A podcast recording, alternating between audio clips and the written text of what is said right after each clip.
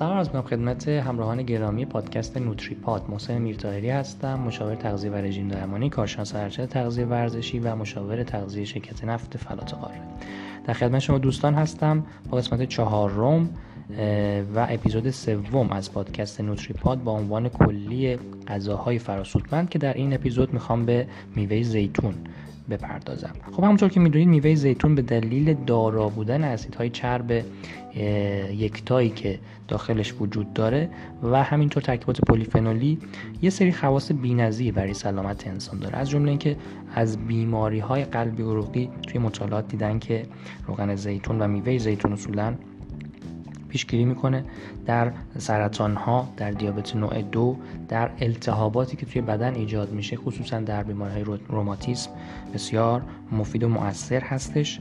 و بنابراین اون رو به عنوان یک منبع سالم روغن در رژیم غذایی مدیترانه‌ای مورد استفاده قرار میدن. مطالعات نشون داده که ترکیب روغن زیتون فرابک و امگا 3 که در روغن ماهی هستش می‌تونه یک ترکیب تسکین دهنده طبیعی شبیه بروفن باشه خصوصا در افرادی که دچار درد مفاصل هستن در بیماری های روماتیسم. خب ما دو نوع زیتون داریم زیتون سبز و سیاه زیتون سبز زمانی هستش که زیتون هنوز نرسیده و اون رو میچینن.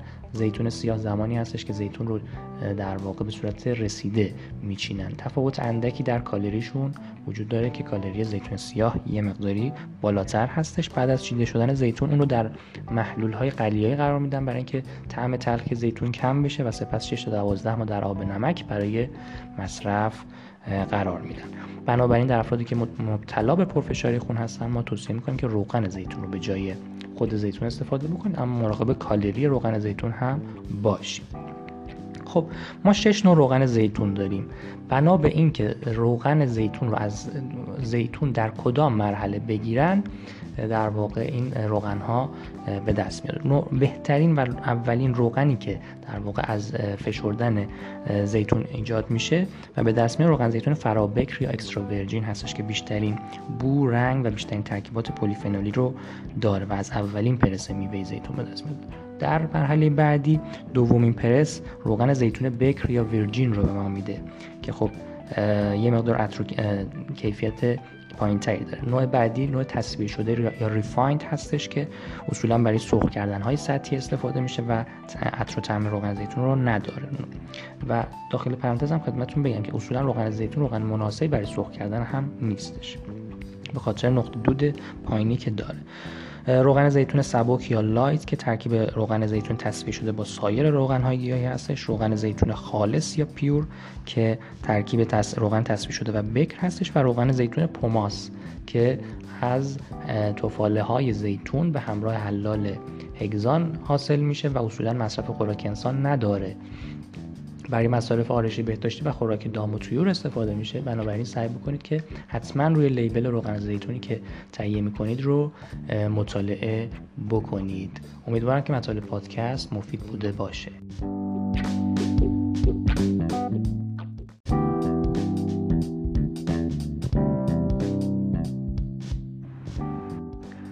سلام از می‌کنم خدمت همراهان گرامی پادکست نوتری پاد محسن میرتایری هستم مشاور تغذیه و رژیم درمانی کارشناس ارشد تغذیه ورزشی و مشاور تغذیه شرکت نفت فلات قاره در خدمت شما دوستان و همراهان گرامی هستیم با پادکست چهارم اپیزود چهارم.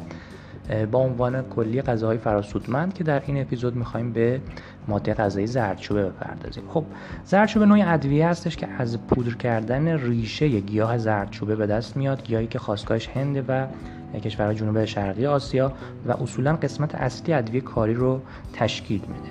حاوی نوعی phytochemical به نام کورکومین هستش که عامل اصلی رنگدانه زرد تیره زردچوبه هست.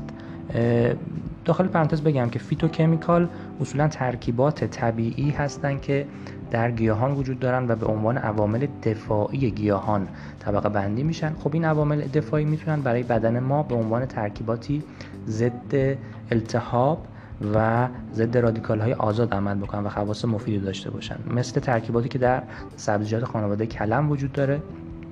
ترکیباتی که در سویا وجود داره و ترکیباتی که در زردچوبه و دانه خردل به نام کورکومین وجود داره. خب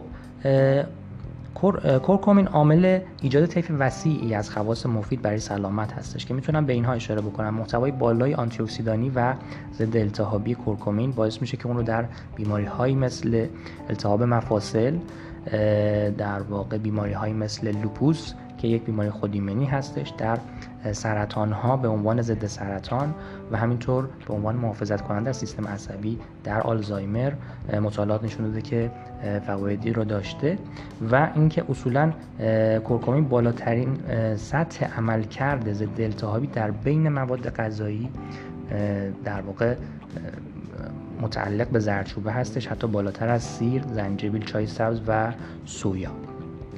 خب خواص دیگری که برای کورکومین وجود داره این که ضد میکروب و ضد انگل هستش و مطالعات جدید نشون داده که در کاهش وزن کاهش سایز و حتی کاهش چربی های خون هم مفید و موثر بوده. از سال 2015 به دلیل خواص مثبتی که در مطالعات از کورکومین دیده شد سازمان غذا دارو آمریکا FDA اومد مکمل زردچوبه رو به عنوان یک مکمل تغذیه‌ای مفید در زیرگروه فیتوکمیکال ها در لیست خودش مورد تایید قرار داد و اضافه کرد در کنار ترکیبات پروبیوتیک یک کوچولو در مورد تداخلات دارویی با مکمل کورکومین بگم. دقت کنید مکمل کورکومین یعنی خود زردچوبه در مصرف غذایی تداخل دارویی خاصی نداره ولی مکملش رو اگر مصرف می‌کنید ممکنه با یک داروهای ضد انقادی مثل وارفارین و آسپرین تداخل داشته باشه.